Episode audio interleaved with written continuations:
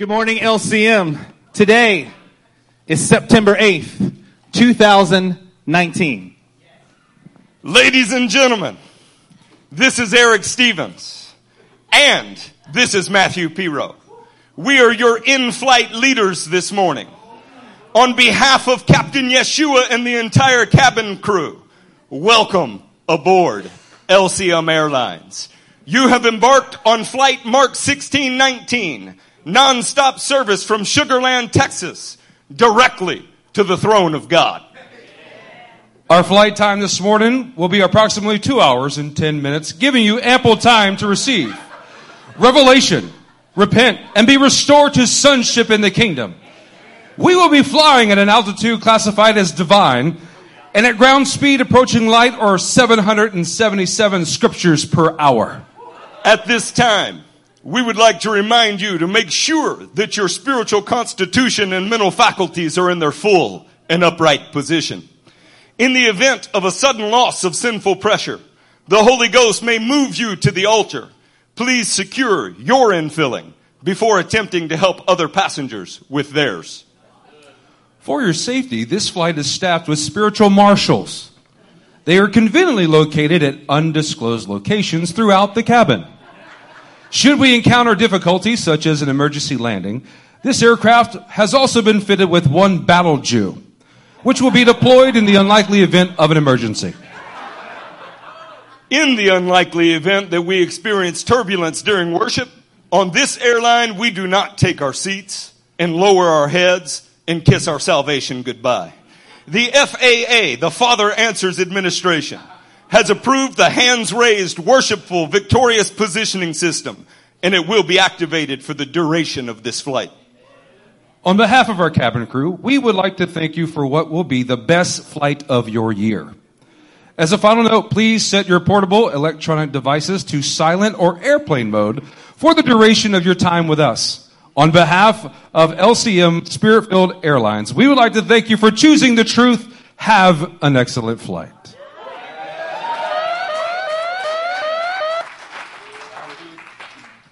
Uh oh. Ladies and gentlemen, we are experiencing spiritual turbulence. And the captain has asked us to ensure that your gluteus maximus is correctly fastened to your chair for the duration of this flight. Should you find it necessary to move about the cabin, please be considerate of other passengers who are enjoying the flight. Multiple interruptions will result in divine altitude ejections. At this time, we would also like to remind you that the lavatories aboard this flight are equipped with smoke detectors. Any attempt to avoid the searing spiritual conviction accompanying our flight will be detected and announced for an eternity. Thank you for flying with LCM Spirit Airlines, your first choice in advancing the kingdom.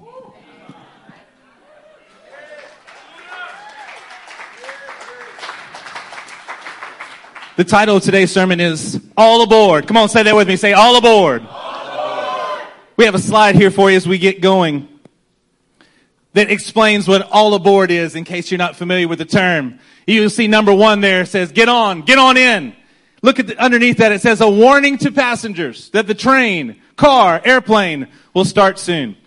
The truth is, is this church has already started about 17 years ago, but we are at a stopping point today. We are at a point where people can gather, can get on, and get on the same direction that we're going.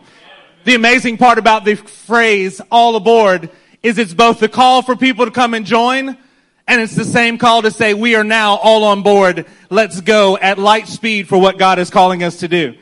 We do want to tell you that today is going to be an international flight. We're going to take an extended look at the chronicles, the acts of LCM. Our flight path is going to take us from the origins of our church to today, and then it will clearly describe where we are going to go in the very near future. Pastor, it's cute. They laughed and thought we were joking about two hours and 20 minutes. our heavenly commander has given us a clear directive this morning. He has set our course, and we are on our journey. I want to read a few scriptures to you as we begin. First off, Psalm 19:1 says, "The heavens declare the glory of God, and the skies proclaim the work of his hands." The fifth verse says, "Which is like a bridegroom coming from his pavilion, like a champion rejoicing to run his course." Saints, we have a course, a flight, a charter that we are going to run today. And we're going to go through it boldly like a champion and are not stopping for anyone. LCM is 17 years old. Think back to when you were 17. What did that look like? Man, we are in the early stages of adulthood as a church, which is an interesting perspective for us to take. What you see around you has been 17 years of the making. And yet we're on the verge of a lifetime of success. When you're at 17, you're dreaming, you're hoping, you're planning of what the future will hold, that you're going to one day build a family. Yeah. This is what it looks like to begin to build a family as a church, the one association of churches. Amen. It is a family that's being built, producing the generations. The very genesis of a thousand generations is here right in our midst. We have our destiny in mind, church. Our destination is secured, and we are determined that God Himself will help us to achieve every bit of what He's called us to. You know, at 17 years, when you read books about the subject of churches, they say that we are now almost at the end of the life cycle of your average church. Hmm. Come on now. This is LCM, isn't it? Are you an average church? Say LCM. LCM. We are LCM and we may be 17 years old, but we are itching to go to war. Ready for any and every opportunity. Fully formed, young, strong, dumb, and full of the word. And Pastor Wade is an amazing pastor. He puts up with us. He teaches us. He's patient with us. I want to let you in on a secret. There's a very specific reason Pastor Wade and I are sharing this message. I watched when Pastor Wade moved from Austin and came here, and a man who had been born again for years in the faith, spirit filled, realized the gravity of what he had inherited and became the most dedicated student that I've ever seen. Amen. When he came here, he said, I want to know what made you who you are. So he took every book that we ever read and read it. He went through our sermons thousands and thousands of hours, committed teachings to memory. You know why? Because he wasn't willing to wait to figure it out. He wanted to become who we were. Today, you're looking at Judah Stevens. See, Judah's not just a son of Eric and Jennifer Stevens. Judah is a son of this house. He's a son of this ministry. He grew up here. He's almost like a Timothy here in our midst. When you read the Word of God and you see Paul speaking about Timothy, you should have an understanding in your own mind of what a Timothy figure is like, of what that means, of when Timothy speaks, the affection that it engenders in your heart because you understand that he's lived it and he's seen it from the beginning. You know, the truth is, is that even before this church officially started in the year 2000, Pastor Eric began to make the call that said, all aboard! Everyone who will come and join what this ministry is doing. Man. Can you guys say all aboard for me? Speaking of 2000, we're going to work through a few sections with you and help give you an idea of what God was doing during year ranges in our church. 2000 is titled Born in Power and Clothed in Weakness, and you'll see why very shortly. Our About page testified to what our vision was formed by, and it was many convincing affirmations, visions, and prophecies that directed the starting and founding of LCM. Joe, I think we have a slide for this if you'll put it on the screen for us. One of the founding thoughts you see there on the second point is changing one life at a time. That's where this church ministry started.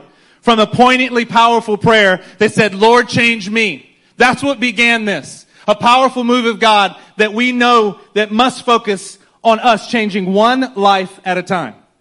Out of those precious lives that have been changed, God spoke to us that out of the earth, out of the ground, He was going to draw precious metals. And that it was our job to take those precious metals that previously couldn't be seen and polish them and turn them into something beautiful. Has He been faithful to do that in your lives, church? That we must work towards equipping each and every believer for their works of service. Not about being self-entitled as a church to ask you to do something that benefits us, but rather we as a church benefiting you that you might fulfill your call in this world. Amen. Perform out there what you have practiced in here. See, this has been an axiom inside of our church for a very long time. In fact, it's still on the back wall. The idea being that as a newly founded church, with a few people in a garage, most of them are family, that what we were preaching, teaching, and reading in the Word was never meant to stay in a pulpit or in a pew, that it was always meant to spread around the world. Amen. You see our statement of faith there. We have an unusual statement of faith here at this church. It's actually on our website. You may not even know that it's there, but here's what our statement of faith says. We believe in the holy word of God as contained in the scriptures. That's it. That's what our statement of faith is. You know, it makes people really, really uneasy to not have an elementary, prescribed, and the truth is, it's an often plagiarized version of what we believe. To boil it down to a few points that you can nod your head to, that you can sign a little form on, and then move on thinking that you have everything that makes a statement of faith. At this church, we say it is the Word of God as illuminated by the Spirit of God. That is our statement of faith. Pastor, you mean to tell me there's no cheat sheet? no, no cheat sheets being handed out today? No, sir. Well, maybe we're going to have to depend upon the power of God in this house. Amen. I want to tell you, long before we had a sanctuary filled with people, we were filled with the power of God. Inside of a living room, inside of a garage, the Spirit and the Word were moving. We were growing in spirit and in revelation at the same time. And what was clothed in weakness before all men to see, just a few people huddled around couches in a living room, was clothed with the holy power, and the proof of it is here. Amen. And like any worth that's been birthed of heaven, we soon learned that we would be attacked. And attacked. And attacked. And badgered. And belittled. We had to constantly check our flight path against the pattern of Scripture, and we found ourselves rightly in line with the waypoints that God has always prescribed for true believers. In light of those attacks, our next slide is 2003 to 2004. It's titled Attacked but Taking Our Stand. The first sermon that we want to draw to your mind is called Attack from Without and Within. It's based out of Nehemiah 4:14. It says, After I looked these things over, I stood up and said to the nobles, the officials, and the rest of the people, Don't be afraid of them. Remember the Lord who is great and awesome, and fight for your brothers, your sons, your daughters, your wives, and your homes. See, LCM was birthed and baptized in fire, lies, slander, opposition. We had walls that were broken down in people's lives and in and yet there was a holy mandate. A king who sent us forth and said, go rebuild this city. Go restore those broken walls. Yes, they can live again. And he was breathing that inside of us. See, there were defections from family members, from people who should have stood with us, from other churches, other ministers that should have stood with us. And yet when God says that something will live, it will live. Can I get an amen? amen. The next sermon we want to talk to you about is the dreamer. Genesis chapter 50 verse 20 says, you intended to harm me, but God intended it for good to accomplish what is now yeah. being done, the saving of many lives. So then don't be afraid. Come on, look at your neighbor and say, don't be afraid. Don't be afraid. I will provide for you and your children. And he reassured them and spoke kindly to them. The story of Joseph. The idea of cultivating a godly vision. Of the idea, the principles of enduring the long road to see your dream fulfilled. Folks, this was in the end of 2003, beginning of 2004 was when this message came about. At the time, when you hear Pastor Eric preach this message, it sounds like he's preaching to a stadium full of people. But see, he had just enclosed a garage and the Lord told him to put 50 chairs in there. And the truth is, is they couldn't fill 50 chairs. They weren't even hardly filling the couches in their living room. It's true. But these things were birthed from difficult situations. That just like the story of Joseph, when you go through something difficult, you can trust that God will speak to you and give you a dream. He'll give you something that He determines to accomplish with your life. And this is what began our church, the desire to go after at all cost exactly what God puts in our hearts. You know, there's a certain kind of confidence that comes from the word and spirit that cannot be given to any man based upon the size of their church, the number of butts in seats, or the type of truck or escalade that they drive. One that is born from power in the Word of God. The message Isaac and Ishmael principles was preached. We were preaching about the need for Israel's salvation, the need to learn about Jewish roots, the need to study the culture of the Word of God in that living room, in that garage. And how true has that become today?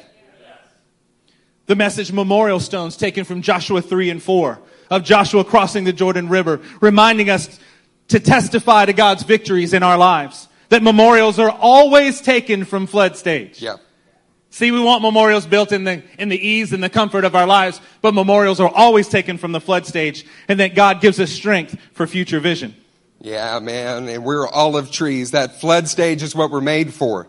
Those difficult, arid, hostile environments, just like the Jewish people, we are made to endure those conditions. In fact, we learned that we were prone to disease when things are easy. That message was called Olive Tree. It was out of David's life in Psalm 52, verse 8.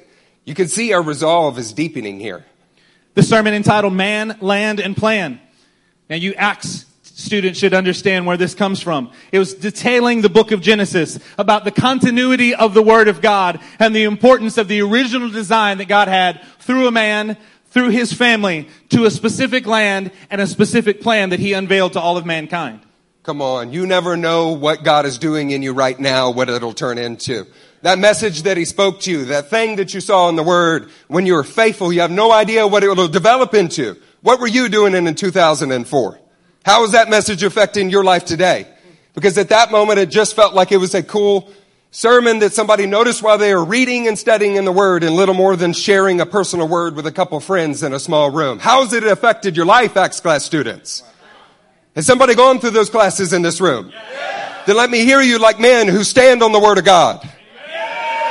Our next sermon is show your love. Preach it, speak it, demonstrate it. More than a feeling, but action. We were standing on the idea of less talk and more walk, that it's more than just belief. We have to do something with our faith. Amen.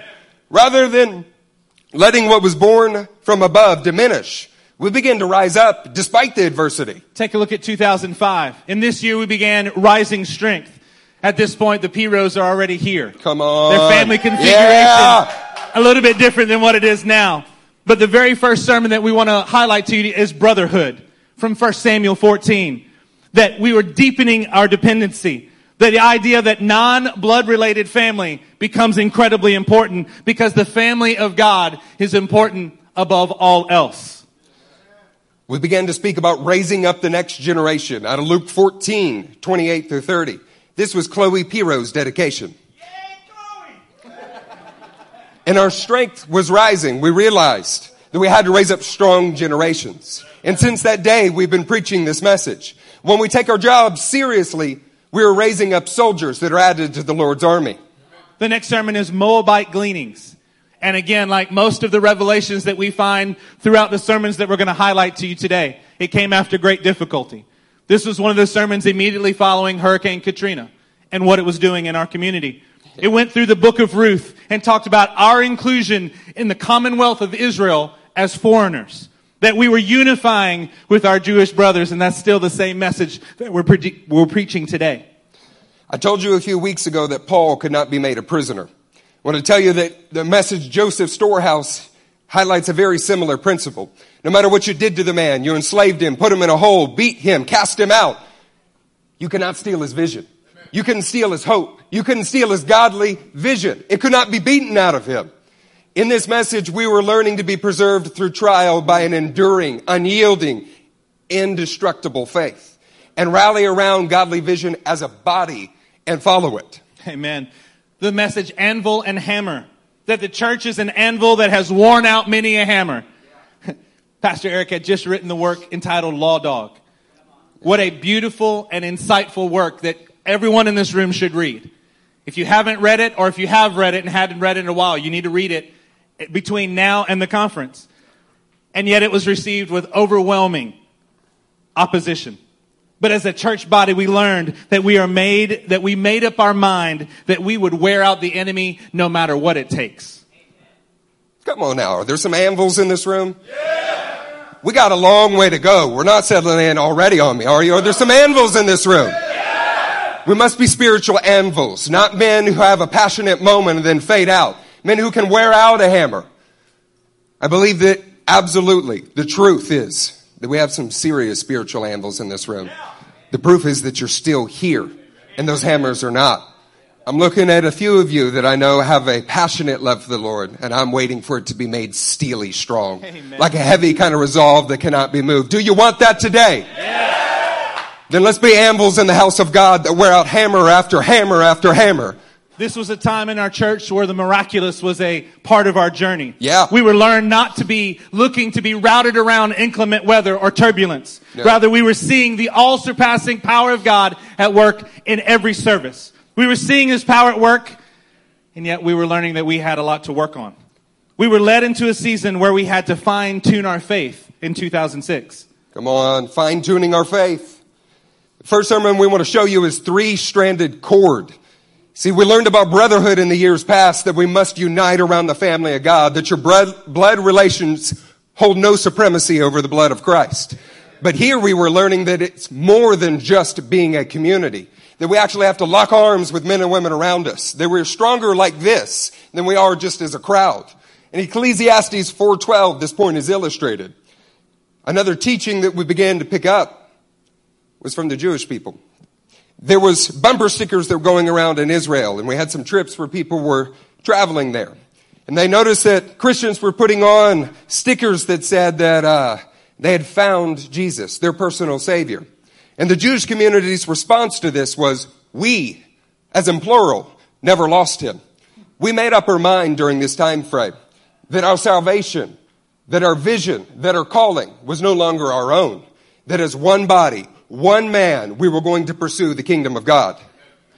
We then learned about devoted to the apostles' teaching throughout the book of Acts. We learned for the need for corporate sacrifice instead of just one great champion. We learned the ideas like sacrifice of all, not just the generosity of a few. Yeah. Do you see how that has worked its way into our everyday life here as a church? That there is a devotion to the unity found in scripture and that our lives should be marked with the power of the Holy Spirit.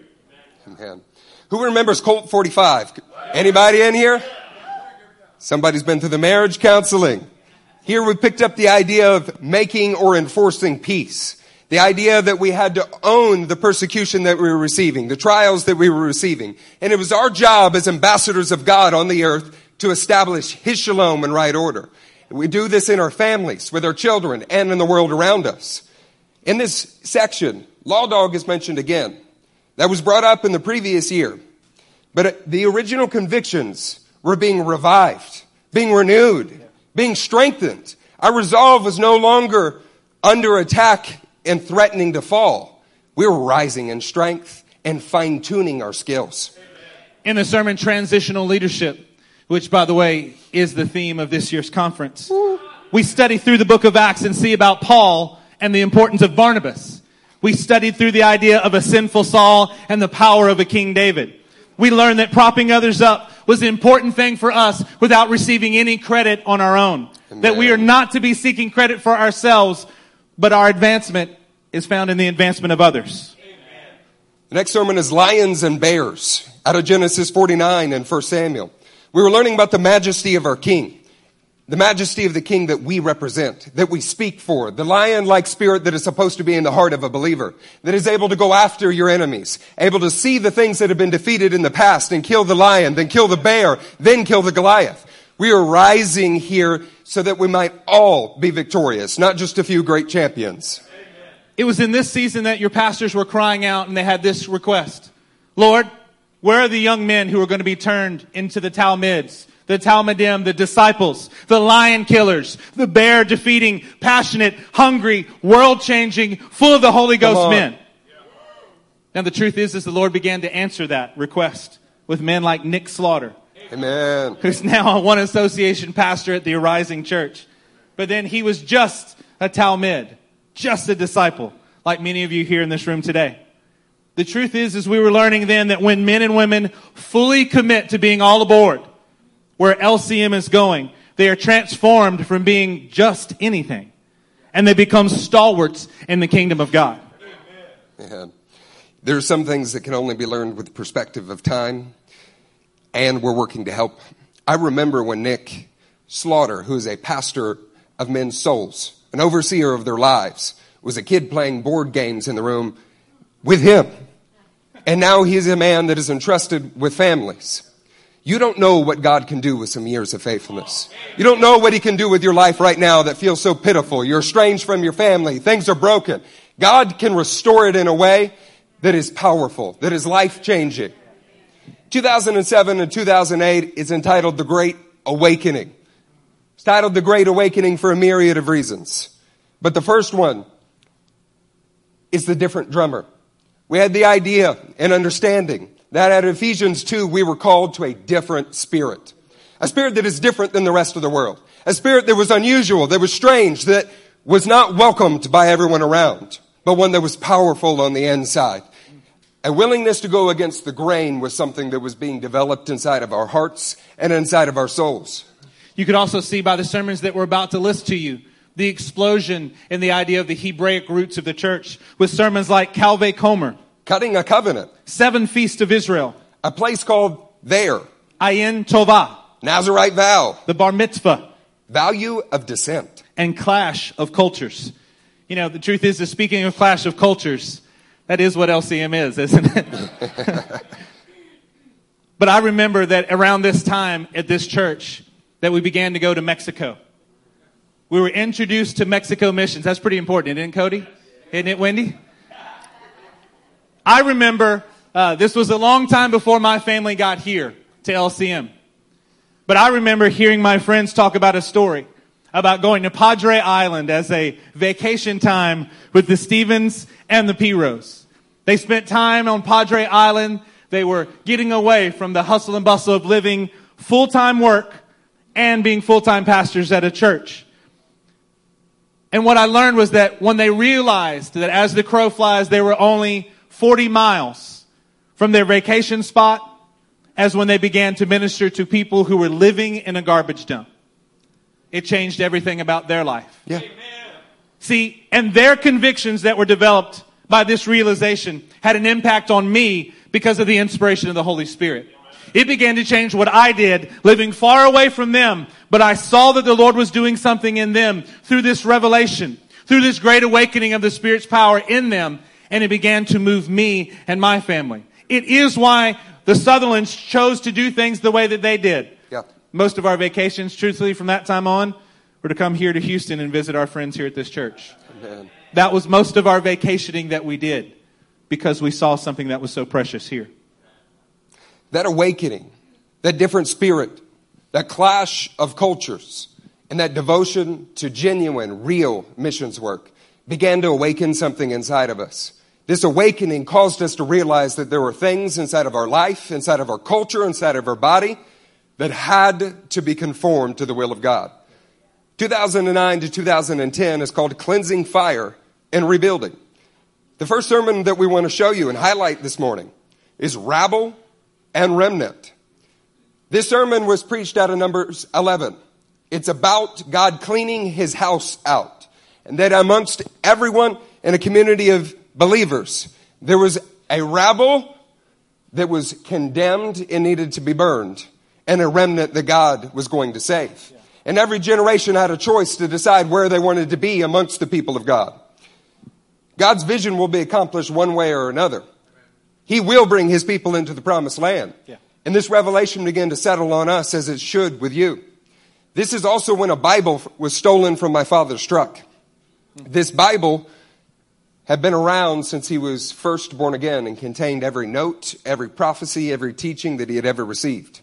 This sermon was actually preached with a borrowed Bible. It was an interesting time frame for us. The King of Kings had awakened us to the world around us, to the biblical world and Israeli teaching, and at the same time, the need for the Gentiles in Mexico and different parts of the world. And we were realizing that something inside of us was going to have to go higher. You can see this cleansing fire and rebuilding in the sermon entitled Red and Green Should Never Be Seen. And if you've been a part of our marriage counseling, you know that this is a core, fundamental teaching from the book of Leviticus. That it was God's process for purifying our hearts, and it was our responsibility to respond to Him. Man, things that are still driving our hearts in our church today. But the truth is, is we often think about this as a fairly pleasant sermon now. It's one of your homework assignments for marriage counseling. But the truth is, is when that sermon happened here in this place, it was gut wrenching. It was convicting. It was moving men and women's hearts like never before because there was a divine demand to cleanse our hearts, our lives, and get our families built on the right foundation. Amen. The next sermon we want to share with you is called Emotional Pornography. So that is Genesis 3 about Adam and Eve. Not Adam and Steve and the Montrose. Adam and Eve in Genesis 3. The sermon was about removing the poisonous thoughts from our marriages, from our minds, from our thoughts. Ideas about things that God never called us to. That you had a desire for something that was a dream, some other way of life, some other spouse, some other calling. And removing those things from our life so that we could be centered on God's will and God's calling. What this did for us, though, is it began to restore our marriages. It began to restore our function and our happiness and what we were called to do instead of looking for something else. This sermon began to change the way that we view our calling and our walk. That led us to another sermon entitled Shekels and Shirts from Judges 17 about a Levite who had sold out. Wow, can you imagine that? A priest who had sold out. Never seen He'd become a for profit prophet. The idea of prostituting your call. It's one thing when you're talking about someone in a far off land in a far off time, but what about prostituting your call for money, for ease, for pleasure?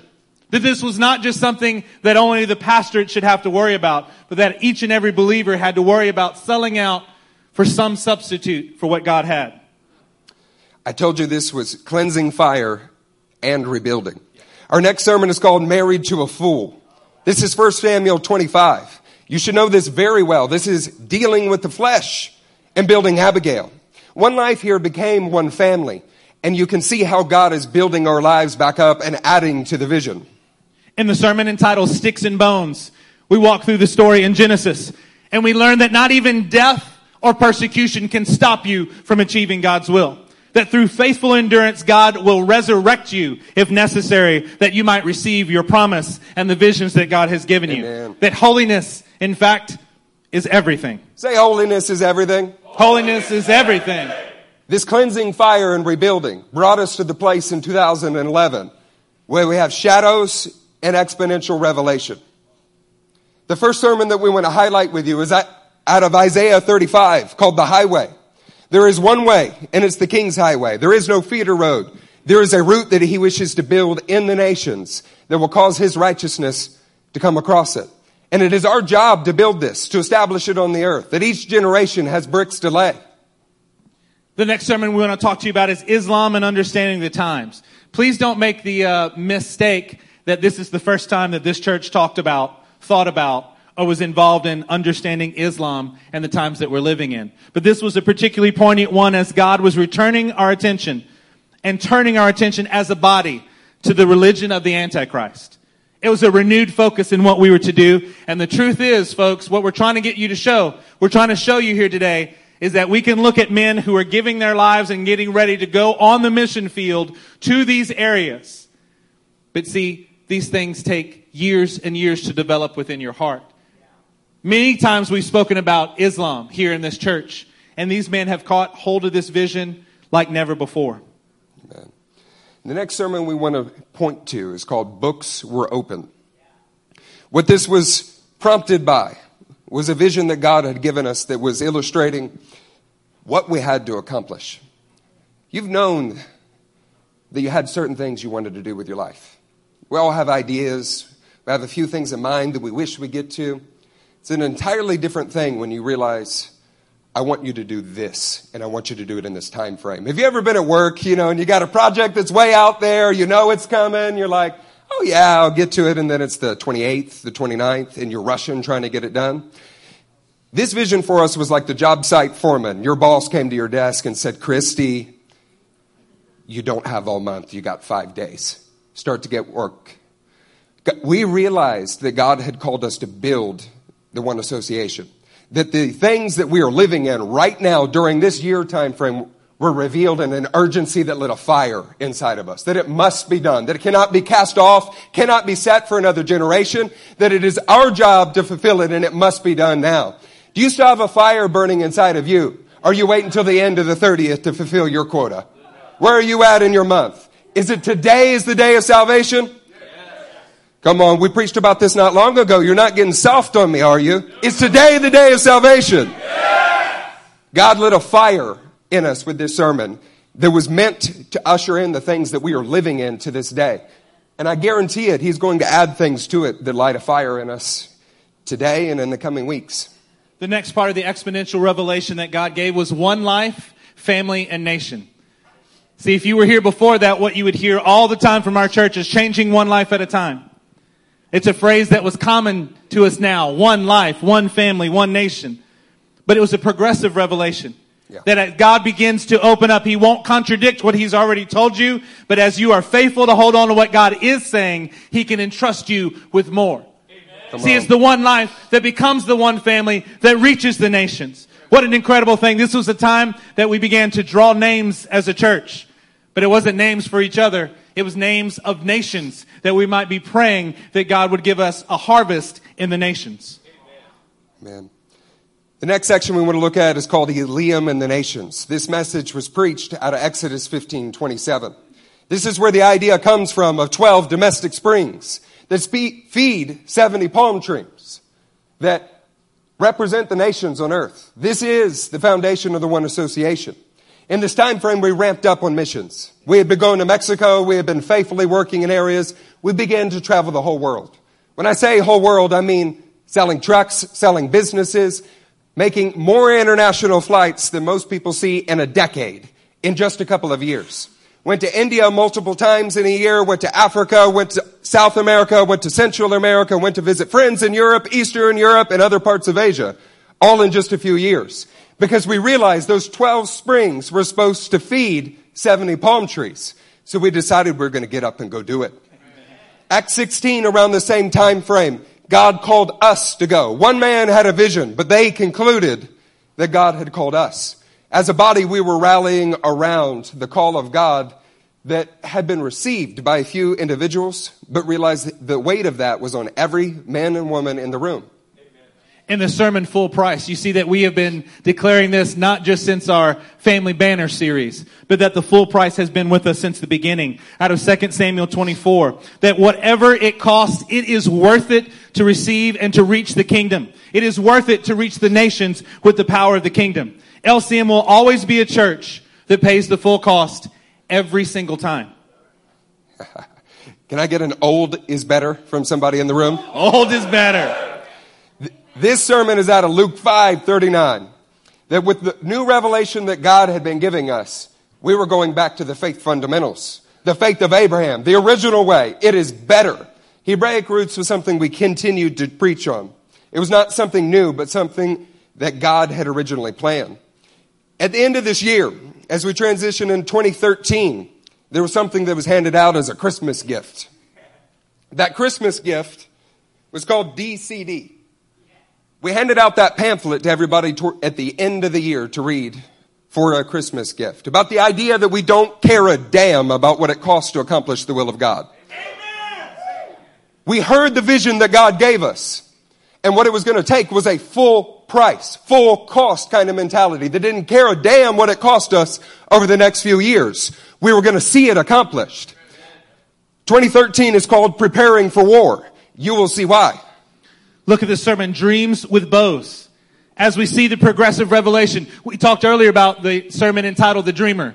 See, now it's not just about how you are engaging with your vision, but can you engage with your vision and help propel other people like a bow? We focused on 2 Peter 1, that the Word of God can be made more certain. Now, it is what it is, but it can be made more certain in your life as you begin to experience with it. The revelation had grown and was demanding greater faith and a deepening of the same roots that God had given us from the beginning. Amen. The next sermon was called Breaking Barriers. Our vision has grown and we're trying to deal with the things that are in opposition and stir up our faith. Paul, can I get a breaking barriers from you? Breaking barriers! That man is called to break barriers for and lay out a path. He's a clear and trailblazing kind of family over there. In the message Breaking Barriers, Micah 2, 13, Luke 16, 16 were scriptures that we covered. As a body, we began to understand that as far as we had previously gone, we had much further to go and something was required. We had an obligation to break open those barriers. Not open it, not twist the knob, break it open and leave it wide open so it could never be repaired. We were going to lay a track, lay a pathway, lay a flight charter for other people to follow. This warrior mentality continued with radical amputation. Come on, somebody say radical amputation. There is no other type of view that you can have on eliminating sin from your life. You have to take it full on and make a radical amputation from the things that are in this world. Amen. We looked at Deuteronomy 19 and Matthew 5. For us to reach the vision that God had set forth, the weight of the sin in your life has to be amputated. Notice, I want you to notice something, church. That there are a lot of people who heard that sermon at Yep. this moment. They heard the sermon, but they did not enact that radical amputation attitude in their own lives. And they were not amputating the things that ended up poisoning their own lives. This is the, the, the tale of many who have come here. The truth is, is if everybody who's been saved, spirit filled, touched by God, prof- uh, prophesied to, were here in this room, we could not hold it. Not four times over could we hold it. But the idea of radical amputation became a part of the core DNA of this church. The reason for that, Pastor, is found in our next sermon rope burns. This is out of Psalm 19, James 3, Proverbs 25. The idea that too much of our Christian lives look like Odysseus, a man who's hearing the siren's call, but has tied himself up to a mast, based upon restriction and reaction, that you desperately are longing for the world while sitting in a church pew. I really hope that's not true of you today, because it can be different.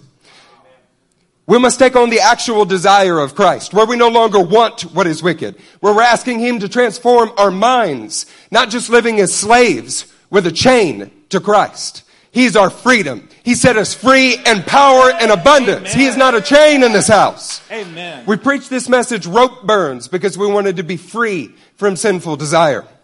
This led to other powerful message, messages like the marks of Christ. Deep conviction and masculine holiness. The phrase holiness or die trying came out of it.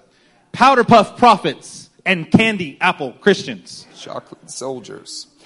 Sermons you will know that were preached in 2013 as well are no weapon, Apex predator. giant killing, Mountain men. and contend. Man, we even had some special sermons given by men who were disciples here at this, at the moment, but are now pastors in the one association, like Pastor Zeke Lamb, who gave us abound, not abandon, or Pastor Mike Hutchinson that gave us featherweight flighters or Holy Ghost heavyweights. It was a good word. Hey. My personal favorite from 2013, though, was a sermon called Perfect Strength.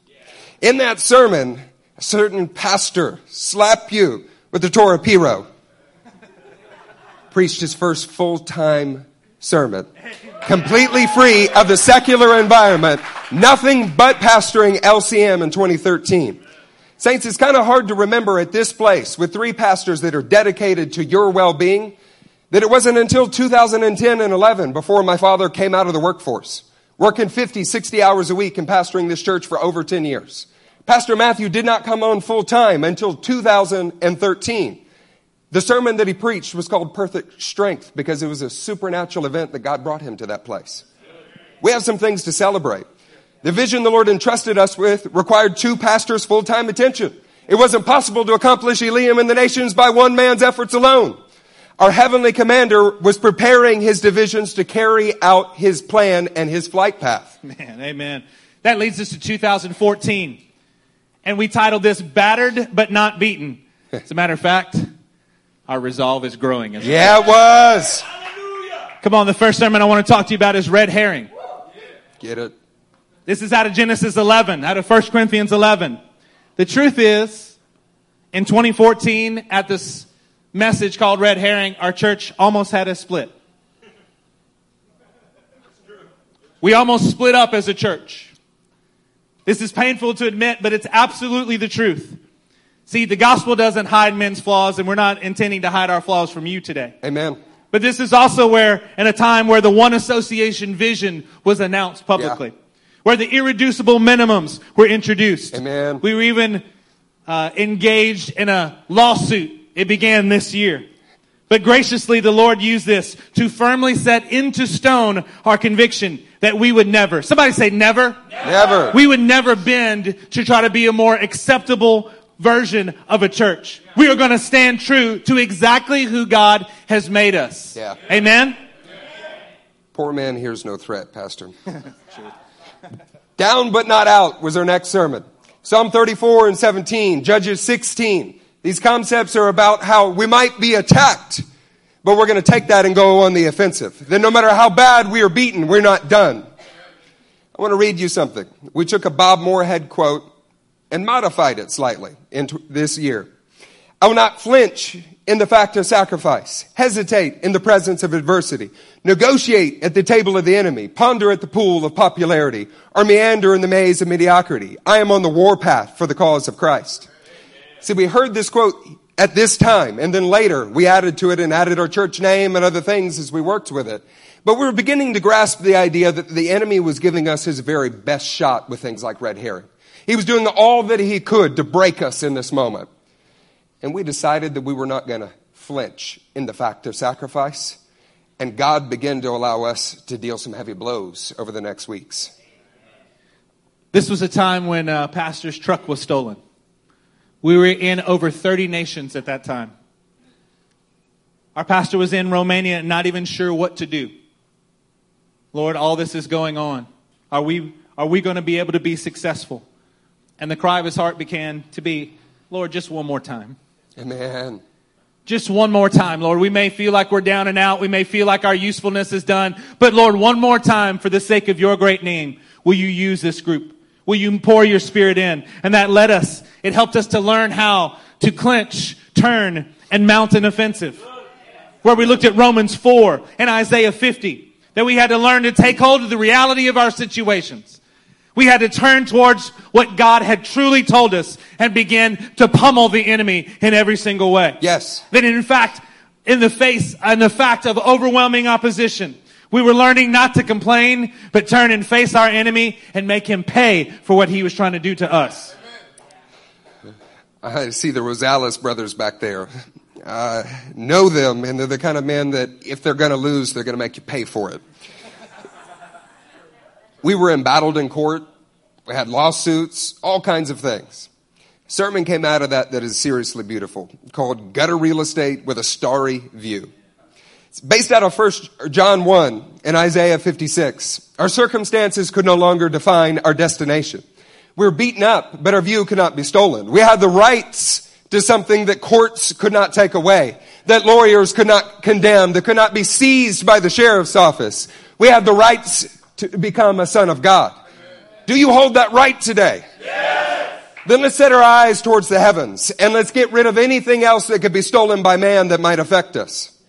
The sermon Agony and, and a Crown out of Acts 13 and Exodus 29. We began to boldly take our calling and proclaim it around the world. Yeah. The Lord showed us that we're going to have to suffer. That suffering is to be expected. That the truth is, is that suffering is what is normal in real Christianity. Yeah. It's always has been and it always will be. The marks of the chosen. 1 Thessalonians 1 4. John 10 14. And again, Luke 16 16. With deep conviction, we would endure, never settling for neat little confectionaries. We realized what it meant to be in the kingdom was that you bore the marks of Christ, just like Paul did. That, that persecution that was being spoken of, that difficulty in the prior messages, it actually began to become a badge of honor. Rather than whining about it or praying at the altar with tears, we began to say, heck yeah. We've been in the cage. I'm a son of God. We fought for this. Now we're holding up our medal in this house. The marks of the chosen is about those who decided to smile and take a beating as a mark of genuine faith and masculine holiness. Not an effeminate holiness that was barely holding on. We said we like it and we can take some more. I want to be like Christ and bear his stripes. No wonder we had this sermon soldier Come on. out of Proverbs, out of Matthew, out of Acts 10. That like soldiers, we are to carry out our orders with a holy discipline. And the truth is, is we're supposed to carry it out with a holy savagery in everything that we do. The idea of the legio fulminata came into being in this sermon. Legio! That we, that we should be willing to go stand on the ice and suffer for our great king rather than do anything else that would defame his name. Amen. We began to emphasize heavily on the Talmidim and discipleship. In the message embedded nails from Genesis 6:13, Numbers 33, Ecclesiastes 12:11, we learned that we must drive these teachings into every area of our life. It's not enough just to know about the idea. It must be embedded in our homes, in our children, in our workplace. And we wanted to model ourselves after Christ and the men who are leading us. Honoring, honor, honing in on God's actual will instead of floating around with every church teaching. With these great adversities, we learned that discipleship was the key to longevity. It was what it meant to continue in the faith. It's why we are still here growing because we raised up disciples, not just people who sat in the church. With this idea, as we're honing in on God's actual will, we're learning concepts like praying for everybody that you randomly come across may not actually be God. But doing what God actually tells you to do and driving it in, driving it in like a deeply embedded nail is what is worth your time, worth your effort, and you'll reap a harvest on. Can somebody say in this house that you have wasted time before? Yeah. See, I know that I have, even in this house. But today we get the opportunity to be deeply embedded nails. Say embedded nails with me. Embedded nails. Few in number, one in purpose. Out of Exodus 40 and Romans 8. It defines who we are. As a matter of fact, it is part of the logo that you see here on the One Association. Yep. What kind of sons are we producing? Are we producing sons that are after our own kind? Come on. The truth is, is that you always will produce sons after your own kind. We just don't always want to admit the sons that we're seeing is in fact our own kind. But at this church, we understand that we're always going to be outnumbered, that we're always going to have difficulty, that we're always going to have suffering. And the truth is, is we like it. Amen. We lean into it. We appreciate it. We go, oh, I don't know what to do if there's not enough adversity in my life. I might get soft. Praise God for the adversity and the suffering because it is the basic content of what you're hearing now in our, in our preaching. That's because we possessed a rising faith. A faith that could not be beaten. A faith like Numbers 14 and Joshua 3 that is like crossing the Jordan River or coming up to the cross. That it brings us from death into life. We faced faithless defections in this time frame from people inside the body. We also were able to revisit amazing healings and testimonies that happened and see more of them. God was drawing a clear distinction for us between those who had proved to be faithless and feckless and those who were dependent upon the miraculous power of God. Things like Chris's ribs were healed in the early days, and we got to go over that again. Bethany was healed in the womb. Chris's heart was healed. And we were still fighting for our children's lives then and there and crossing another Jordan. That was 2014. Where will we be 10 years from now? The Jordan has always been crossed at flood stage. Our faith must rise according to the opposition that we are facing. Our God has inexhaustible resources. We were learning to tap into that, and our faith was rising as the challenges did. Speaking about an overcoming faith, we had the sermon entitled Mad Men, where Sarah Dang was announced. Yeah! After seven years of praying for a baby. And now there's two little dang girls running around. Dang those girls. We had a sermon from the Arising Church where Pastor Nick Slaughter came and spoke to us here. We had the sermon entitled Fear versus Desire where Pastor Brent Vincent spoke on Proverbs 10:24. What a special time. Again, he was a disciple then. That's true. 2015 to 2016 is called Growing in Power and in Fruit. We're now going on the offensive. We're done taking body shots. We're done taking agony in the crown in some of the previous sections. We've realized who we are. We've realized what we can take, and we only want the real thing. Our first section is going to be called Concentrate, not 50-50. We're going to boldly demand the real thing in the coming sermons. Our first one is called Holy Ghost Revolution, out of Mark 1, 14. The time has come. The time for waiting has gone. It's time that we live in the full power of the Spirit and revolutionize the world around us. We were done with Christianity that had no effect. We wanted the real thing and we wanted it now. We wanted the real thing, and it was shown in the sermon entitled The Holy Spirit Uncaged, where we looked at Genesis 8, Romans 12, and 1 Corinthians 2. We talked about the idea of uncaging the Holy Spirit in your life, not just allowing Him to stay but somewhere cornered off in your life. The unbridled, unmeasured amount of the Holy Spirit being alive in you and working in you all the time. What an incredible thing that it showed us that the hero, that it was demanded of us heroism that was required for our faith. Church, things about to get good. I can tell you why. We're about to start hitting some sermons from Pastor Wade as well. The sermon Parallel Sacrifices was shortly after uh, Wade and Christy were starting to get settled in the body. They came and spoke many times, but they're here. They're a part of us. They're moving. This sermon was out of 2 Samuel 2. My God, man. It was about Joab's walk with David and how it was parallel, but was never quite right. The idea that you might be moving along with the vein of the body, right along with the church vision, but you're never actually in line with it, and that it's possible for you to go all the way down the line like Matthew 7, 21, doing great works, miraculous things, and yet you end up being slayed in the temple courts. Pastor preached that to us. You know what it was doing? It was teaching us to distinguish the real thing versus something that is close, versus something that is pseudo, something that is, looks like your wife, but maybe is a, mother of all in Revelation. Maybe an anti Christ, a pseudo Christ. It was teaching us, and we have to keep honing this concept in, that close is not close enough. That shooting for what you think might work is not a Holy Ghost revolution, that it is not spirit unchained. That what we must have is the unequivocal, unashamed, unadulterated, real thing in our life and nothing close will suffice. Can I get an amen? Amen. Parallel sacrifices. The real gospel is never tame.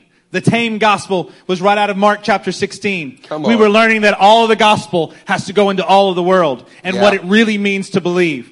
We learned that as a church, and as LCM, speaking in tongues is a non-negotiable. Amen. It's a non-negotiable. We need everyone in this room. If you are not filled with the Spirit, you need to be. You must be filled with the Spirit to accomplish what God is going to do on this flight. Where He is going with this group of people, you must be. It is a non-negotiable for our church that we become the most dangerous things alive when we fully believe in the real gospel. Somebody say, do the work. Do the work. Sermon Young Men out of Numbers 8, 23. Talked about stages in life, what it meant to be a son in the faith, a father in the faith, and a young man in the faith. We also looked at the stages for the Levites, 0 to 25, 25 to 30, and 30 to 50. The idea is that as we progress, we are meant to learn a skill and a trade, and there's a time frame in our life where we're meant to do the hard work. You're meant to overcome the evil one. And there's a time frame when you are meant solely to support the next generation. That thoughts about your own life, own calling need to die by the wayside and it's time to help others. From 1 Chronicles 28, 20 is the LCM axiom, do the work, son, is where it comes from. The idea here is that we don't want to be those who are waiting on another generation, letting our time pass by. When it is our time to do the work, we do it because there is a day and an hour coming when that is past and it's in the next person's hands. And we're working to raise those up as well. Come on, somebody say, I want to win. I want to win! Man, what a memorable sermon out of Matthew 28, 2 Timothy 4, and John 5 that we are supposed to go and make disciples. But truth is, is here at LCM, it's almost like we've won a spiritual lottery. We've been endowed with such gifting, with such thoughts, with such revelations. We've inherited this, but we have to learn to have an absolute dependency upon the Lord in everything that we do. And that absolute dependency is the solution for everything going on in your life. Some other sermons that were preached in the same vein during this year. Pastor Wade preached heavy hands. Justin Treaster preached radical assault. Zeke preached tension on the line. And the very own Rick Lawhon preached critical mass. Man, can you feel the heat that's resulting in what the church is doing? As you're listening to this, you should be hearing a narrative that's running all the way through. That we've picked a sampling, a small sampling of the sermons, of the things that God has spoken to us. But He's building heat. He's building intensity. And it produces friction from those who are trying to oppose us, but we're intent on working in the power of the Holy Spirit in our midst. It shows in sermons like semantic drift that is showing about the societal drift from truth. Tribal knowledge. We were done accepting what others had told us and wanted the real thing. Social with Sodom. Holiness, hatred, and bigotry. The transgender gospel. A fly in the ointment. The truth about bacon and Islam. Enough is enough. Eaten by worms. STD. Game of thorns, a theology of fire. Grapes of wrath. Maybe tomorrow. Can you feel that there's some heat in LCM? We wanted the real thing. We wanted the power of God and we were done with faithless, feckless foolishness. We would not be satiated by anything else. We wouldn't accept it and we were going to burn it out no matter what it took. As a result of this, we begin to learn how to deepen our fatherhood and discipleship. We have a sermon entitled The Misunderstood Father. Understanding the actual heart of God from Genesis 2 and within the New Testament as well. Understanding that we have such a father and we must emulate him. This is where Talmidim and the door came from, out of Genesis 6 and 2 Corinthians 5. We cannot remain as we are. We must be growing in every area. Very simply, if you are in Christ, you're becoming new. If you're not becoming new, you're not in Christ. This is where the idea came that we must be Talmidim, not just disciples in the sense that we're learning church doctrine. We're honing in on and adding to the teaching that we must be transformed in the model of a teacher. The natural response to that is sermons like Stand and Sacrifice out of Proverbs 21, where we have to learn how to sacrifice for the next generation. We were talking about how an unfathered generation produces such lack in people. We learned there an important, an important thing. That this is LCM and you better get yourself in the truck. Yeah. The sermon Jephunneh was preached out of Psalm 37 and Numbers 14. The name Jephunneh has to do with one who prepares or sets up a way. And that we would be preparing for the next generation. And what a spiritually strong and virile life is, is one who, sacrifices for their benefit. This is also Titus Magnus Benjamin Stevens' first service. I love you, my lion cub. You can see that it's been for the years that we've been preaching about the generations. We've been talking about generations and how important they are, and it's just now, I feel like, starting to get down in the DNA of the church, but you can see it beginning from, from the very outset. That here in Generation Sermon, we talked about Matthew 11 and Luke 21, that we must take this to a thousand generations. Saints, we have the same vision here, but with an increased strength. The sermon, One Life, One Family, One Nation, had been previously preached, but it was repreached again with Pastor Wade, Pastor Matthew, and Pastor Stevens all at the same time. They spoke on it together because they were unified around the vision and it added a threefold cord that could not easily be broken. Genesis 12, Matthew 4, Revelation 18, Revelation 7 are all on this topic. Abraham was a man who built a family ordained by God and they built a nation together that then affected the nations. You see how God is adding to the revelation that we received, but adding content, meat on the bones, strength to it. We must give it all. There is no medium ground. Either we are all in for all of the gospel or there is none of it that you are worthy of. The call of the gospel is always about leaving something or coming out of something. Come on, and talking about leaving something, we got into a sermon called Catalyst, where we were talking about the de- demonstrable sons and the demonstrable fruit that you are supposed to have. That out of Matthew 13, that what is produced in you will be obvious. It will be apparent to all. That we had had something that was introduced to us that cannot be stopped. Not in any way, not at any time. This year we ordained Brent Vincent and Michael Hutchinson. Demonstrable fruit. You can detract from us in any way that you would like, but you cannot argue with the fruit. The truth of it is, is that the discipleship process that we preach, that we teach, that we live, produces radical sons for Jesus Christ. In the year 2017, we were learning how to fight together. We had a sermon entitled Jarhead Covenant. Man, what an incredible thing where we were going over the oaths, the covenant relationships that we are to make that we might advance the kingdom. We talked about our one association oaths, the irreducible minimums. Yeah. We focused in Psalm 116 to make sure that we had our covenant, that no matter what was happening, we could always turn to break that jar and remind ourselves of what God had promised us. You guys remember getting wrecked in Turkey, right? Genesis 37, 23, Judges 11. This story is about Jephthah and how he was in a place where he was empty. Joseph was thrown into a well that was empty. But something about an emptiness for this world produced an infilling of the Holy Ghost that could not be stopped. This is the idea of a poor man hears no threat. You got nothing to steal. You got nothing to take. My inheritance is in heaven and it cannot be diminished. We experienced all kinds of things in this year. We also got to walk around in Turkey and see the seven churches that were named by God that no longer exist. And we began to cultivate inside of our hearts and minds that we would not hold on to anything of this world because all that we wanted was the power of God. That it was worth it to see those places reached. Near the end of that year, we had a sermon entitled The Right Hand, where we focused in Isaiah 59, Exodus 15, and Psalm 44 to talk about the all-encompassing power of God at work through the right hand of Yeah. God in our lives. After that, in conclusion for the series, we had the final round, Ultimate Sovereignty, which was preached by all three pastors. It's out of Numbers 1 and 26. We also described Cyrus. It was the idea that God has a will that he will accomplish, and he is ultimately sovereign, no matter how difficult the way is in between. That with a generation that was faithless, he started over and did it again, but with fewer people. That his will will be accomplished one way or another, but it is our time, our day to stand up for the works that Ephesians 1 tells us about. That we must rise to meet it and it is your calling and not to pass the buck. In 2018, we were engaging with discipleship that turns men into heroes. Yeah. Man, that's exactly what the Lord was doing. We started off that year with the Talmidim series. Pastor mentioned that he is writing that book now to go along with this, but you see that it was an entire series that we did in January of 2018, and it was a powerful force. It was a powerful series that we're still reaping benefits from. And Jesus loves us. He lets there be just enough affirmation every once in a while to remind us that we're still His. The sermon cult leader is one of the first ones that we want to mention here.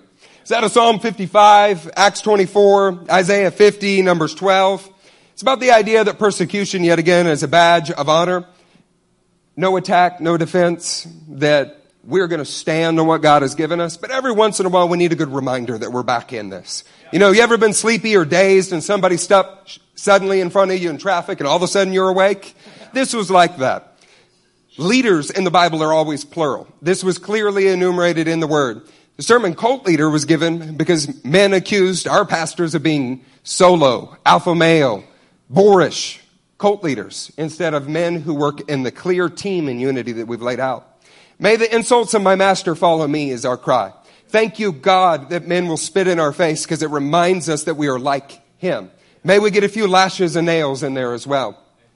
Your pastors preach a sermon entitled Semed, Team Fighting. Yeah. We learned that there is fighting, that the heavens fight in teams, and that we should all fight in teams. We actually were reminded of some Mapogo lions Come who, on. s- who tore up the African plains because they were lions that learned the power of fighting in teams. We learned this from Exodus 18, from Joshua 6, and from Acts chapter 6. Those lions were devastating because they worked together. They worked as brothers and they would not be denied. Adullam to the house of heroes is about men who in Adullam, in a cave, who were distressed, who were not worth much to the world around them, who united together as brothers and followed a king who was not popular at the time. They would not be satiated with the popular artificial pools, with the systems of discipleship that are around in so many churches and so many places. They wanted to be with the king even if he was in a hole. What this did is they rose to become the house of heroes. They rose to become David's mighty fighting men. In this body, he's taking those of you who are distressed, discontent, have your own problems, and he will make you into a mighty hero if you're willing to stand with him no matter what. This takes us to this year as we begin moving towards the generations. Think about it. The Band of Survivor series, Master Ship Builders, Shamar. We had individual sermons like the Desert of Dependency. That's where all kings, prophets, and priests are formed is in the desert. And we must learn to be dependent on Him. We learned that the majority rules that you plus the Holy Spirit are always the majority. Amen? We learn to have zero faith, no reserve, no holds barred kind of attitude. We learn that we must walk under our family banner and that we must reach the thousand generations. This is where we have been. And we need to have an appreciation for what it took to bring us there, what it is that formed our souls, what it is that makes us hold the convictions that we do. But what about today? What we want to speak to you about now is today. What has happened and what is today and where we are going. We told you that we're on a brief stop. We have a runway that we're going off on. All aboard is what we are crying out to you today, that now is the time to get on the flight because we are going somewhere. There are some very specific waypoints that you're going to need to know as LCM men to make the charter. For you to have a spiritual success in your flight. For you to reach the destination that your heavenly commander is aiming you at. In our remaining time together, we want to give you these points. There are seven of them. The truth is, is when you come into this church, people are always looking for a class, some easy cliff note version of how you become what you see before you. How can we do this? Do we have a one hour class that we can go over, Pastor, and learn what LCM is all about? Well, today is going to be the closest thing that you get to that. We're trying. You could be men like the Daramolas, like Abimbola or the Linton or Justin Linton, who decided that they were going to listen to all of the sermons that we had. The truth is, is this is how you become what we are, is that you become so serious about it. Now what we've done is we've taken 1700 sermons. Somebody say, that's a lot of sermons. We have taken 1700 sermons. We've distilled it. Now we're disseminating it to you. And what we found is after 1700 sermons, after thousands of salvations and people getting spirit filled, after work around the world in more than 40 countries and on just about every continent on the planet, we've distilled it down to seven things. Are you ready to get these seven things from us? This is an incredible thing that we want to tell you. These waypoints in the flight path that God has for us. We're talking about distilled down like some kind of very rare whiskey. like something that took years and years to make. This is a 17 year old bottle here is what we are saying. This was not something we thought about this morning. They're like, hey, you know what would be cool to close the service with? Let's write this on a napkin. And we'll, 17 years in the making is what we're saying. Of blood, sweat, tears, trials is what is producing this. Our very first foundational principle, our very first waypoint is that this church is foundational. We're built on the foundation of scripture. We are built on the foundation of the very spirit of God. There is no other foundation that you can be built upon. We learn phrases and axioms like perform out there what you have practiced in here. See, this is a practice round. This is just a huddle, but out there is where you're supposed to be living this. How many people do you know that can talk it in a place like this, but can't live it out there. Yep. That is not what we're interested in because that's not foundational. Turn to 2 Corinthians chapter 5 and verse 17.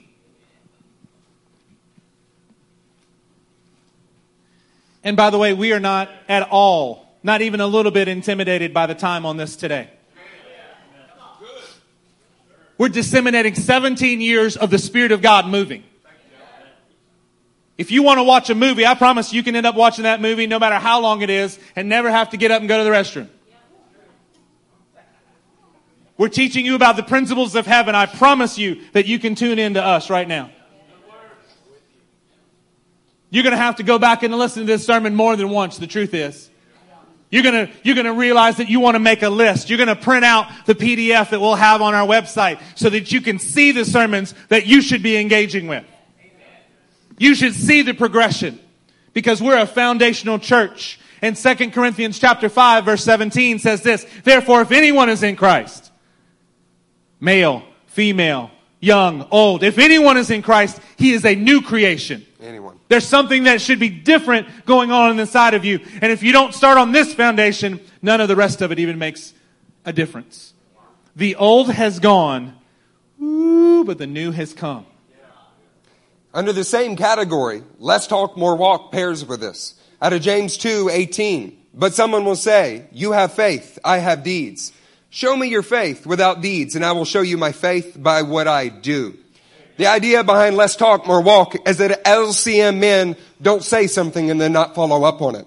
That we are men who demonstrate with deeds, with courage, with action. We're not simply gonna rely upon doctrine in this house. We're men who walk, not just talk we let our deeds more than our creed speak for us. You see, changing one life at a time, that's where this all began. The focus on the one life that is in front of you. The focus on who God has put before you. Man, can you imagine somebody like Elijah? How many things that Elijah did that were incredible. But the truth is, is he, if he would have just had one accomplishment and produced Elisha, that'd have been one of the most significant investments in the kingdom that has ever been wrought. Man, that's a viewpoint that we have to get a hold of. It is. We want amazing, great, glorious things with a lifetime of work. But the truth is, what this church was founded on is that if you changed one man's life that became a disciple and was better than you, then that entire lifetime was worth it. We have to view discipleship and the dedication of our lives in this perspective. Our second waypoint is called full price. This is where terms like DCD comes from, that we don't care a damn how much it costs. Get your butt in the truck. The idea that real men don't watch other people work. They get up and do it. From this best job I ever had came about. That the idea that no matter how hard it is, this is what we're called to do and we like it. First Chronicles 21, 22, we mentioned this earlier. David said to him, let me have the site of your threshing floor so I can build an altar to the Lord, that the plague on my people may be stopped. Sell it to me at the full price. Araunah said to David, take it. Let my Lord the king do whatever pleases him. Look, I will give you the oxen for burnt offerings, the threshing sledges for the wood, and the wheat for the grain offerings. I will give all of this. But King David replied to Araunah, no, I insist on paying the full price. I've never met a pastor other than the ones that are here that refused an offering, that took things in and gave them back because it wasn't holy and righteous. They knew that something else had to be done with it. David in this moment says, no, I will not bring something before my God that costs me nothing. I insist on paying the full price. Your second waypoint LCM is that if you want to represent an LCM man and a disciple, it is always your job to pay full price. Amen. Don't wait for a little girl. Don't wait for a man from another church, somebody else to step up and take the punch. It is your job. Our next waypoint is to facilitate shalom and your own family function. Here we are learning things about how men are supposed to reflect, uh, who are supposed to present the light like the sun. And their wives are supposed to reflect them. We learn about priesthood in your home. We learn about ownership of your personal and family devotion. We do not pass the buck here. In Psalm 34, 14, it says to turn from evil and do good, to seek peace and pursue it. We learn that to do this, it requires action on our part. To find shalom is to have a verb going on. You're working towards it and it must be fought for, battled for at all times. In Matthew 5, 9, we learn that blessed are the peacemakers, for they will be called the sons of God. You know, the more that we suffer for Christ, the more that it costs us, the more that it is worth it to us. That's why we don't pass the buck. We're done with the garden living. We're done passing off anybody else's shame and trying to squeal out of it, to squirm out of it. We're men who own our calling, own our families, and take responsibility for who we are. What it takes to see success in these areas is your fourth principle, fiery faith. Faith that is enduring, unyielding, conviction that does not fade, faith that is for decades, a faith that stands the test of fire, a faith that is based on the fire of God's holy altar, and a faith that brings fire to the faith of others. If your faith is not hot enough to be lighting others ablaze, there's a problem. You need to fan it into flame. Christians do not stay stagnant. They're not Christians if they stay stagnant. We are an ember that is supposed to set the world ablaze. Not a fast faith, one that pops up and dissolves after a moment. We're those who need to dig down roots. Say dig roots. Dig roots. If God has called you to be here, dig roots. If He's called you to a specific task, dig roots. Because we're going to have a fiery faith that is unyielding. Amen. Matthew 7 20. He replied, because you have so little faith. I tell you the truth. If you have faith as small as a mustard seed, you can say to this mountain, move from here and it will move. Nothing will be impossible for you. This is often misunderstood by crazy charismatics and we've been in that group occasionally. The idea here is that faith as small as a mustard seed will grow and you are able to accomplish a monumental task if you keep working at it. This is not Sunday school. This is heart wrenching life where you have children dying, when you have lawsuits, we have things that are coming against you. This waypoint, LCMN, is what it will mean, is what is the difference between somebody who has a few good years and somebody who finishes in the kingdom. We've seen both and we're telling you, this is what embodies LCMN and it's a waypoint for you. Take it in. Wear it like a badge on your chest. Pilots have little stars that they have depending on their accomplishments and the rank. They don't walk around holding it behind, eh, they're not trying to get away. It's out there like principles for the world to see. These are principles that are worth being proud of. That's right. All true Talmidim have these principles in their lives. The next waypoint we want to describe to you is a full gospel proclamation. Yeah to have a bold, brash, unashamed, have the word and the spirit, and you begin to share your experience with it. We often say that the man with the experience is not at the mercy with the man of the man who only has an argument. Let your experience with the word, let your personal interaction with the word and your experience with it begin to move on other people that you might have a full gospel proclamation. Turn with me to Acts chapter 5 and verse 20. Come on. Acts chapter 5 and verse 20. Turn there with me. I need to hear more pages turning. Acts chapter 5 and verse 20 says this, go. Somebody say go. go. Stand in the temple courts, he said, and tell the people the full message of this new life. See, we are committed to a full gospel presentation at this church. A full gospel proclamation because the truth is, is there is no other kind of gospel proclamation that you can have. You can't hide part of it until people are ready to handle it. You've got to go and trust that the power of the Word, the power of the Word and His Spirit that saved you from where you were is enough to save them. It's enough to transform them if it's actually going on inside of you as well. Say waypoint. Waypoint. Say full gospel. Full gospel. Proclamation. Proclamation. For you to reach your spiritual destiny, your charter, the aim for your family's life on this flight, Full gospel is unequivocally something that cannot be compromised in any area. The full message of this new life leaves no allowances, leaves no exceptions, and no hesitations. Revelation 5 1 describes how we proclaim this full gospel. Then I saw on the right hand of him who sat at the throne a scroll writing on both sides and sealed with seven seals. I saw a mighty angel proclaiming in a loud voice, Who is worthy to break the seal and open the scrolls? But no one in heaven or on earth or under the earth could open the scroll or even look inside it. I wept and wept because no one was found who was worthy to open the scroll or look inside. Then one of the elders said to me, Do not weep. See, the lion of the tribe of Judah, the root of David, has triumphed. He is able to open the scroll and its seven seals. See, we have a gospel. We have an inheritance that is lion like, that is loudly proclaimed in the heavenlies. That above the earth, under the earth, in the earth, we're not just speaking about mankind, we're speaking about the heavens and the things below. Everyone must hear this gospel. Not only is it to be proclaimed boldly, it must be proclaimed in its fullness, in its entirety. The apostle Paul himself prayed and asked others to pray that he might declare it fearlessly as it should. Your waypoint here is that you will preach the full gospel and you will preach it like a lion, the king that you represent. Amen. Our next waypoint we entitled as favor. That this church, that LCM, if you're going to be an actual man here at LCM, if you're going to be a true disciple of what God is doing here at LCM, we are completely dedicated to Israel's salvation and to their well-being.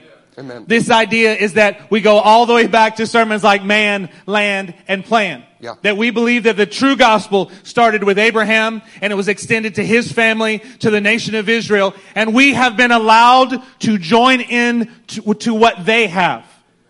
We have not replaced them. We are not usurping them. We are joining with them. And so it is up to us to make sure that the gospel gets all the way back to them because it started there and it will in fact end there. Turn with me to Romans chapter 15. We are dedicated to Israel's salvation. We have a family that's going to move there in the years ahead to show the dedication that we have for this group of people. In Romans 15 and verse 27. This is about as plain as it can be said. They were pleased to do it, and indeed they owe it to them. Somebody say, owe it. Owe it. Man, what is it like when you owe something to someone?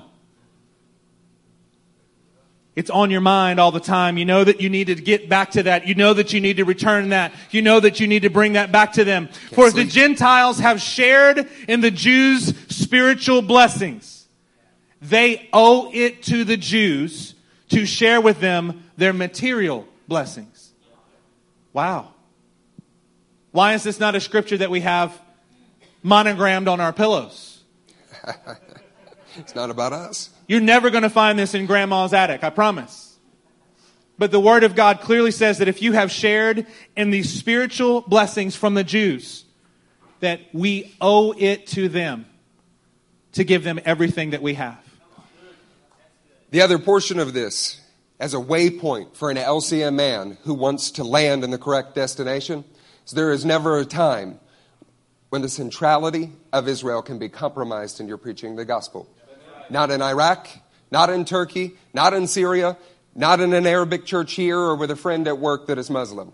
There is no time when we cease to favor God's chosen people. Amen. That's a great word.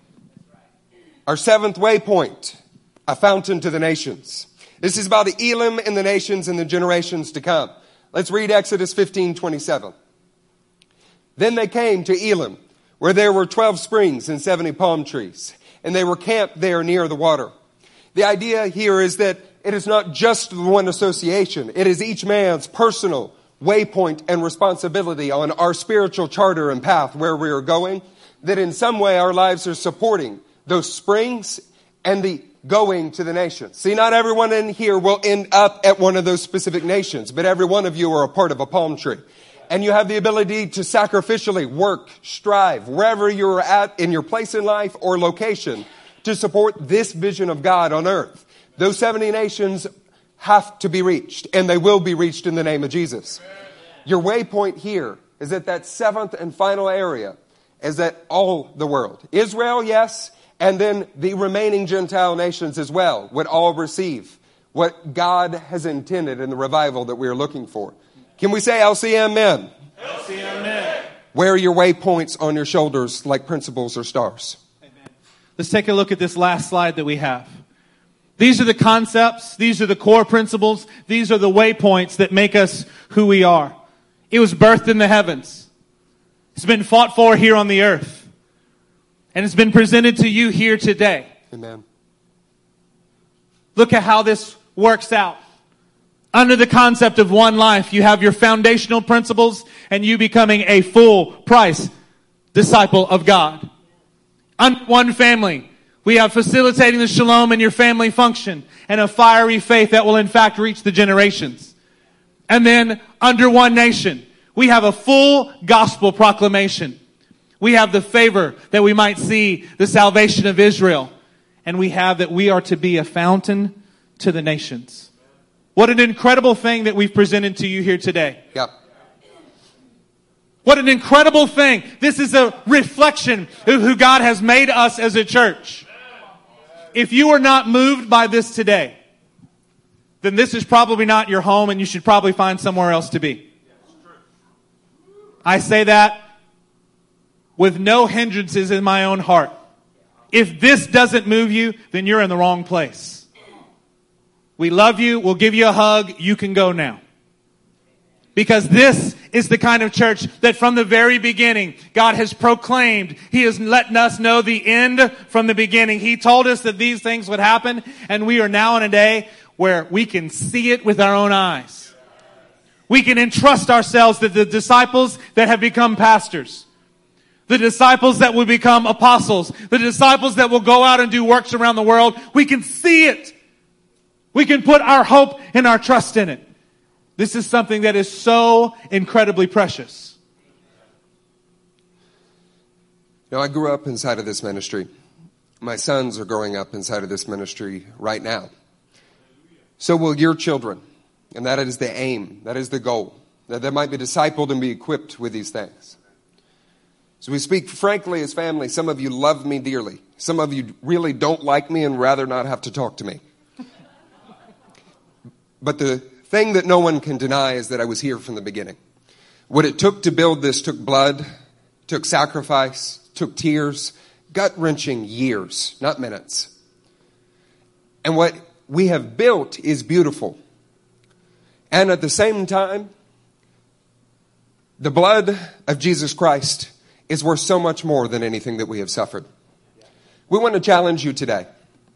Our ministry is aiming so much higher than where we have gone we were aiming to actually hit the 70 nations and hit the 12 palm trees. We're going to do it. And much like the message rabble and remnant, we'll do it with somebody. We are calling for you to rise up, stand up, get on board, however you want to say it, with whatever homiletic you prefer. Something inside of you needs to rise. On the way back from Chicago, where we got to see Pastor Nick and Pastor Massey and uh, the Israel family, which was an incredible blessing. Got to listen to a recounting of my father seeing blood that came from me. It's hard to explain the difference between when you harm yourself and how a father sees it. And to be quite frank, I never fully understood it. But I have three of my own children sitting in front of me now. And there's only one that is my firstborn son. I love all of them deeply, but he's a little different. I want to ask you in this room if Cody's sitting over here with a drug addiction and he's in jail and he's been this way as long as he can remember in his life, and I cut this little guy apart, this Titus, this Tito, he's my prince. He may not be a prince to you, but to me he is. I carry him all over the world.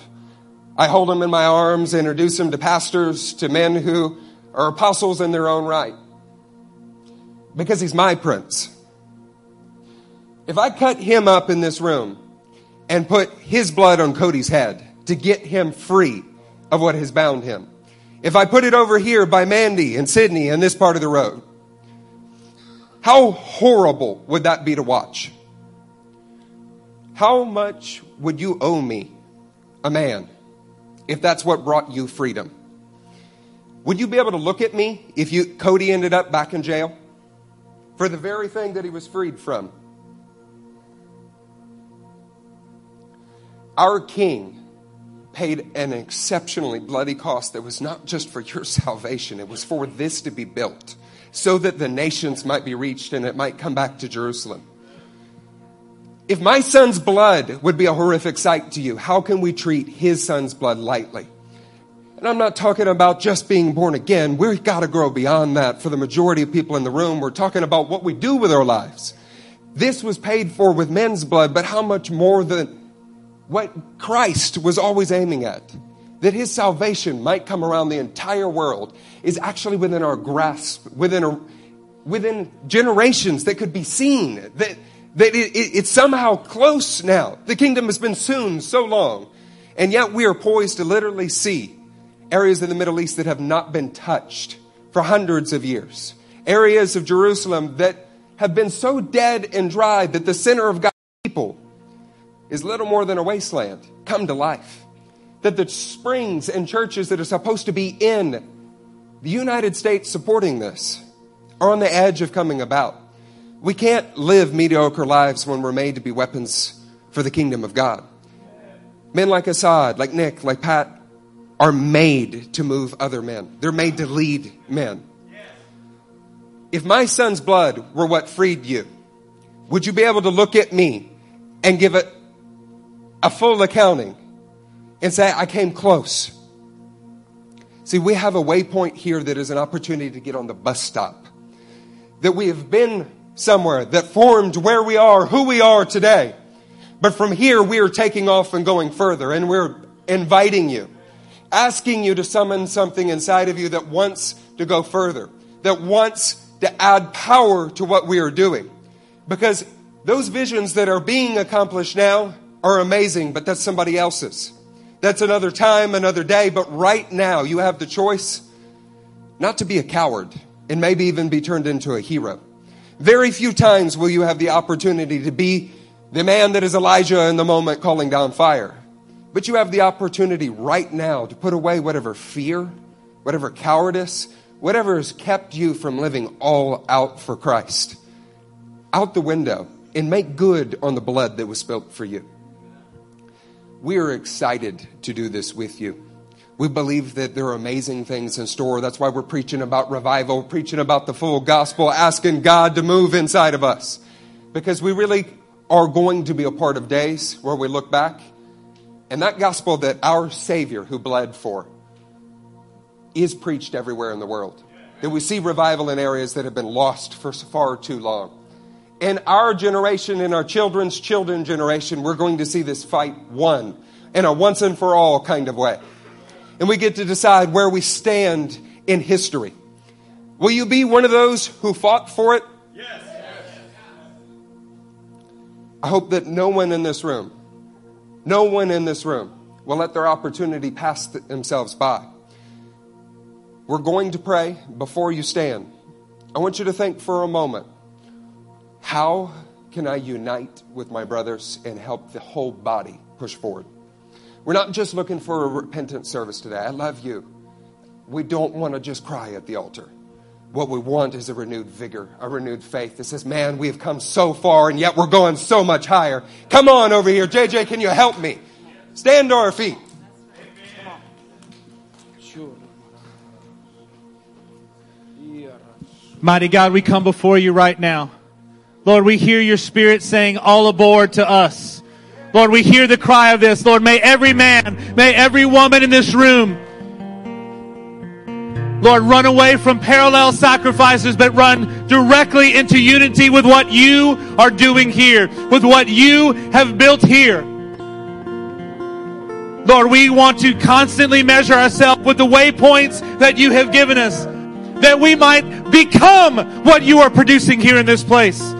Lord, not talking about it, not longing for it or wishing for it, but becoming what you have made this church to produce. Mighty men, mighty women of God, who will propel others into the very kingdom.